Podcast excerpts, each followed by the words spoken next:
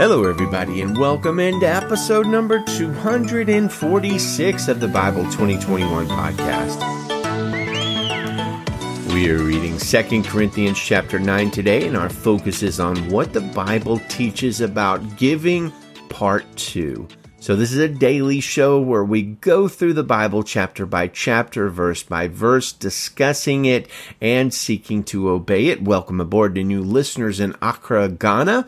Kedah, Malaysia, West Bengal, India, Madhya Pradesh, India, parts unknown Finland, parts unknown Russia, North Holland, Netherlands, Cincinnati, Ohio, Yakima, Washington, and Bloomington, Illinois.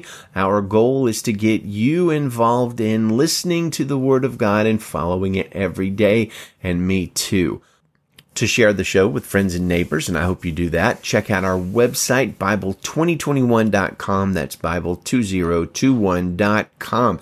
Today we continue our discussion from a couple of days ago on principles of biblical giving. The situation in 2 Corinthians 8 and 9 is that the believers in the church at Corinth had pledged to give a significant offering to a group of churches in Macedonia who were apparently going through some kind of financial difficulty. Paul is writing them to ensure that they were ready to follow through with that pledge that they had made. And in that context, he just gives some general principles about giving. Now, as a reminder, these two chapters are not specifically focused on tithing or even giving to a church. They're more generally focused on giving to people in need, to other Christians, and I suppose it applies to giving to the church as well. See episode 243 from a couple of days ago on the difference between tithing and giving and whether or not the New Testament commands Christians to tithe. That said, I would probably say that even though, it, though it's short, 2 Corinthians 9 contains the most important and densest teachings on giving in the Bible, though I suppose I might be forgetting a chapter here or there. In this chapter, we learn three crucial principles about giving. Number one, God provides for the needs and more beyond the needs for those who give so that they can keep giving more. Now, let me be clear here. The Bible doesn't teach us to give in order to get rich. Any minister, pastor, or church that uses these passages to manipulate you to give to them with the promise that God will make you wealthy in return that's a little sketchy, a little sus.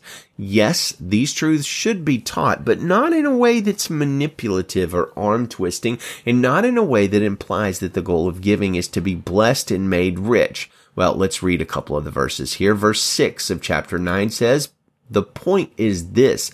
The person who sows sparingly will also reap sparingly, and the person who sows generously will also reap generously. So, that, so that's uh, an important principle. We see another one in verse 7. God is able to make every grace overflow to you so that in every way, always having everything you need, you may, you may excel in every good work. And then in verses 10 and 11, the one who provides seed for the sower and bread for food will also provide and multiply your seed and increase the harvest of your righteousness. You will be enriched in every way for all generosity which produces thanksgiving to God through us. So those are strong promises. God provides for and increases the ability of a giver to give more. Principle number two, giving should never be under compulsion, as we mentioned earlier, nor should church or ministry leaders manipulate, as we already talked about in episode 243. God loves a cheerful giver, we learn here, and that seems to imply that a reluctant giver should not give. Now, keeping in mind that a reluctant giver will miss out on the wonderful promises in this passage. Here's what Paul says in verse 7. Each person should do as he has decided in his heart not reluctantly or out of compulsion, since God loves a cheerful giver. So in all of our giving, whether it be of our time, talents, money, or whatever, let's not be reluctant givers, but cheerful and unselfish givers because that's what God loves. Final principle. When we give what God has blessed us with, the recipients will not only glorify God and thank Him, but they will often pray blessing on us. Our giving increases the praise and worship of God in the world, but it also seems to have produced the benefit of having people pray for us. So verses 12 through 15 say, the ministry of this service is not only supplying the needs of the saints, but is also overflowing in many expressions of thanks to God. Because of the proof provided by this ministry, they will glorify God for your obedient confession of the gospel of Christ and for your generosity in sharing with them and with everyone. And as they pray on your behalf, they will have deep affection for you because of the surpassing grace of God in you. And as they pray on your behalf, they will have deep affection for you because of the surpassing grace of God in you.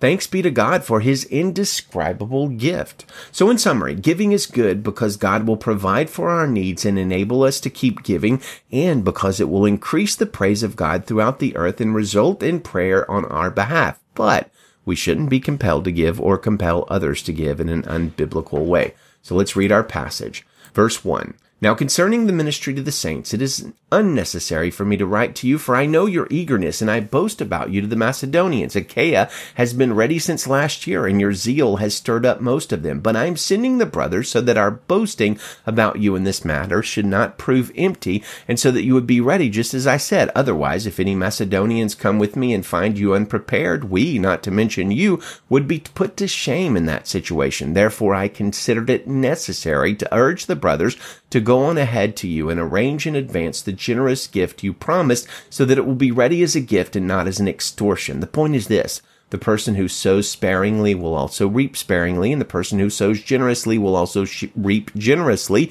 Each person should do as he has decided in his heart, not reluctantly or out of compulsion, since God loves a cheerful giver, and God is able to make every grace overflow to you, so that in every way, always having everything you need, you may excel in every good work. As it is written, He distributed freely, He gave to the poor, His righteousness endures forever. Now the one who provides seed for the sower and bread for food will also provide and multiply your seed and increase the harvest of your righteousness. You will be enriched in every way for all generosity, which produces thanksgiving to God through us. For the ministry of this service is not only supplying the needs of the saints, but is also overflowing in many expressions of thanks to God. Because of the proof provided by this ministry, they will glorify God for your obedient confession of the gospel of Christ and to your generosity in share, and for your generosity in sharing with them and with everyone. And as they pray on your behalf, they will have deep affection for you because of the surpassing grace of God in you. Thanks be to God for his indescribable gift. And here's David Platt with some closing thoughts. He says, Remember this.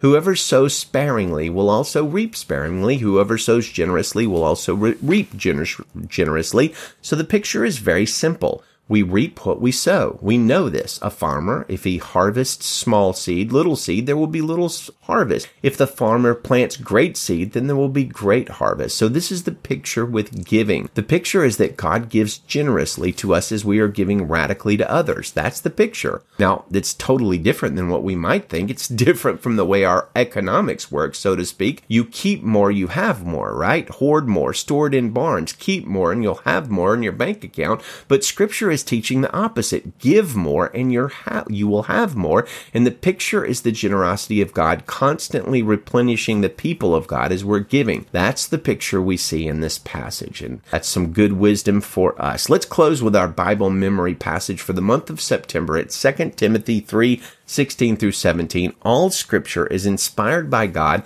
and is profitable for teaching, for rebuking, for correcting, for training in righteousness so that the man of God may be complete, equipped for every good work. Amen. Good day to you, friends, and Godspeed.